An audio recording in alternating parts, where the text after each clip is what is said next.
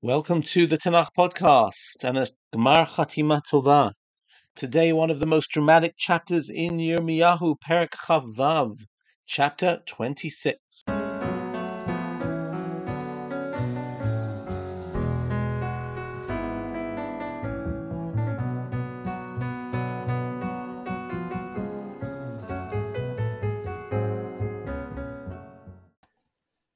Today's chapter may well be called the trial of Yirmiyahu.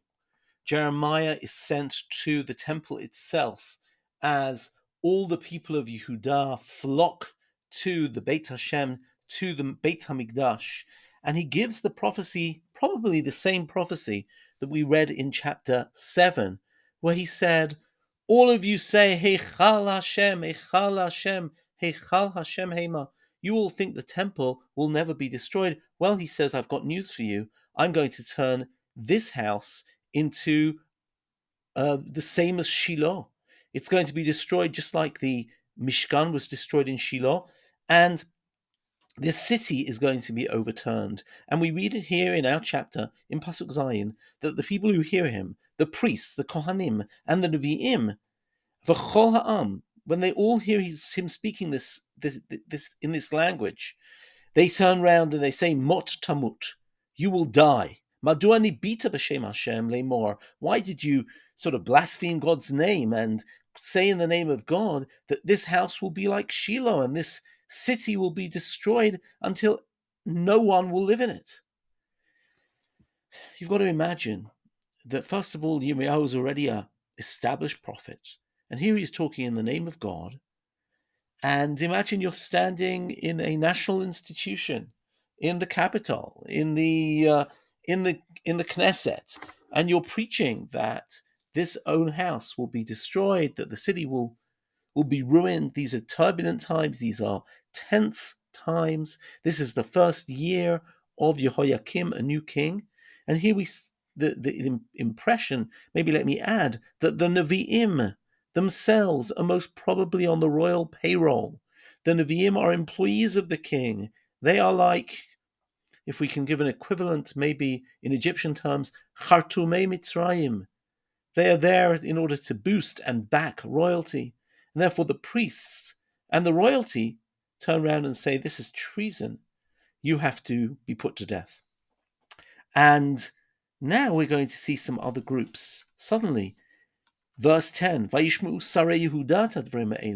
Vayalu Beit Beit Hashem. There's clearly a big, big commotion so much so that Sarei Yehuda, government ministers, come from the royal compound into the temple. And meanwhile, the priests and the prophets are all saying, This guy has to die. Have you heard what he says? And this is when Yirmiyahu speaks and clearly makes a deep impression on on the cabinet, on the government ministers. He says, Hashem shlachani lehitnabe al habayit hazeh ve'el ha'ir hazot et kol I didn't make it up. I'm not a politician. I'm not being paid. I'm not a political puppet. God sent me to say these things. Change your ways, change your actions. And if you only listen to God, oh, you can avert this tragedy, you can avert this calamity. Just you have to act differently.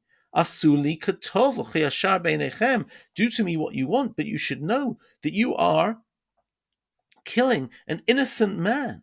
Ki be'emet shlachani Hashem aleichem ledaber b'osnechem et kol hadvarim ha'ela. Because in truth, Hashem really sent me. So you've got the priests and the and the prophets on one side. It seems like at the beginning it is that the people are on their side, and now you've got the officers of the government. And suddenly, Vayomru Hasarim and what happens is that the officers and the people say to the prophets and priests and say, don't kill him. We really believe him. He's convinced us that elenu, um, that he's really speaking truth. So here we see a remarkable scene in which we've got two sides, they're listening to him and they're convinced.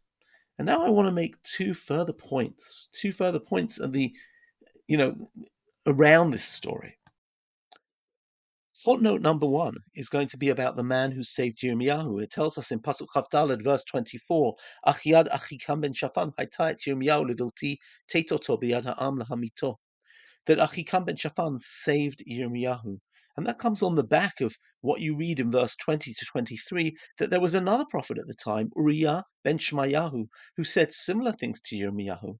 And when the king got wind of it, when Jehoiakim got wind of it, he indeed sentenced him to death, so much so that this Uriah ben Shemayahu had to leave the country. He ran away to Egypt, and Jehoiakim had agents sent to bring him back and execute him in Jerusalem. Now we understand that this threat is a real and present danger. Yirmiyahu's life is imperiled, and it was because of this Achikam ben Shaphan that he is not given over to the mob. He's not given over to the people to die. Now, who is this Achikam ben Shaphan? Well, his father, Shaphan, was the Sofer Hamelech, was the secretary of the king, who was the first one to find, uh, to discover the Sefer Torah in the famous story of Yoshiyahu, of King Josiah, finding the Sefer Torah, the Torah scroll, which led to his tshuva, his experience of tshuva. And it seems like in that very scene, it was the same Achikam ben Shaphan who was sent to um, the prophetess to find out what what the what God's word was. So clearly, when he hears Yirmiyahu talking, he says, "This rings a bell. I've heard these messages before."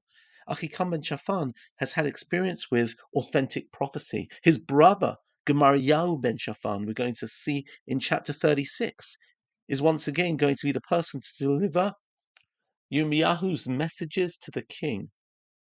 And interestingly enough, if this man's name is Achikam ben Shaphan, well, we've probably heard of somebody called Gedalia ben Achikam. Gedalia ben Achikam later becomes the governor of the country. So this is quite an amazing family. Shaphan, his son Achikam, another son Gemariah. By the way, a few years ago in Ir David, in the city of David excavations, they found a seal, and on it was said the name Gemariyahu ben Shaphan. This is somebody who's we literally have his seal, his authentic seal. This, these were government officials, and these were the people who saved uh, Yirmiyahu. So clearly, there are people in high places who how should I say it? They have Yirmiyahu's back. They are sponsoring him. They believe him. They trust him. They see him as authentic. Um, later in chapter 36, we'll find out what the king thinks. But the second thing that I want to point out is um, an amazing line in Pasuk Yud Zayin Yud Chet Yutet. It says, Some of the elders turn round to the to the group and they say, you know what? We remember a time 150 years ago, maybe 120 years ago, when um, Micha, Micha, the prophet Micha, was in Jerusalem, and this was the time of Chizkiyahu, King Chizkiyahu.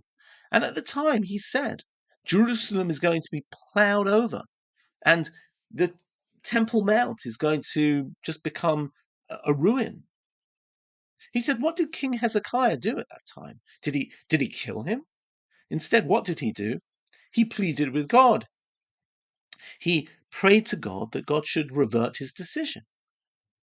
In other words, the temple has to be a place where, should I put it in a modern term, when we allow free speech, where we allow people to talk truth to power, where we allow prophets to talk freely. Because if we don't allow people to criticize our society, we will never be able to shape up. We will never know. We've got to allow prophets to speak here. This is what Pasuk Zayin, the Ziknei Haaretz say. They say, do you remember in Chizkiyahu's time? Micha said very unpopular things. He even said that this place is going to be destroyed, but no one killed him. Therefore, we have to allow prophets to speak freely. You have to be able to take your impression from even unwelcome messages and allow yourself to digest those messages, allow the authorities to hear them, allow the king to hear them, and maybe the king will indeed uh, lead a process of tshuva, just like Chizkiyahu did, just like Yoshiyahu did. And that's just a really, really powerful message and a powerful scene that we have here in in our history, in our tradition, that we have people at this moment where Yirmiyahu almost gets lynched not only does he have royal backers and people who really listen to his words and are able to feel his sincerity, but there are people who look back to prophetic history and say that Judaism has always been a religion which has allowed people to speak in the name of God and to allow that message to resonate because maybe, maybe then we'll be able to do tshuva. And that seems a very appropriate message uh, to be saying on Erev Yom Kippur. Shana Tova, Gemar Chatima Tova, and Lihitraot.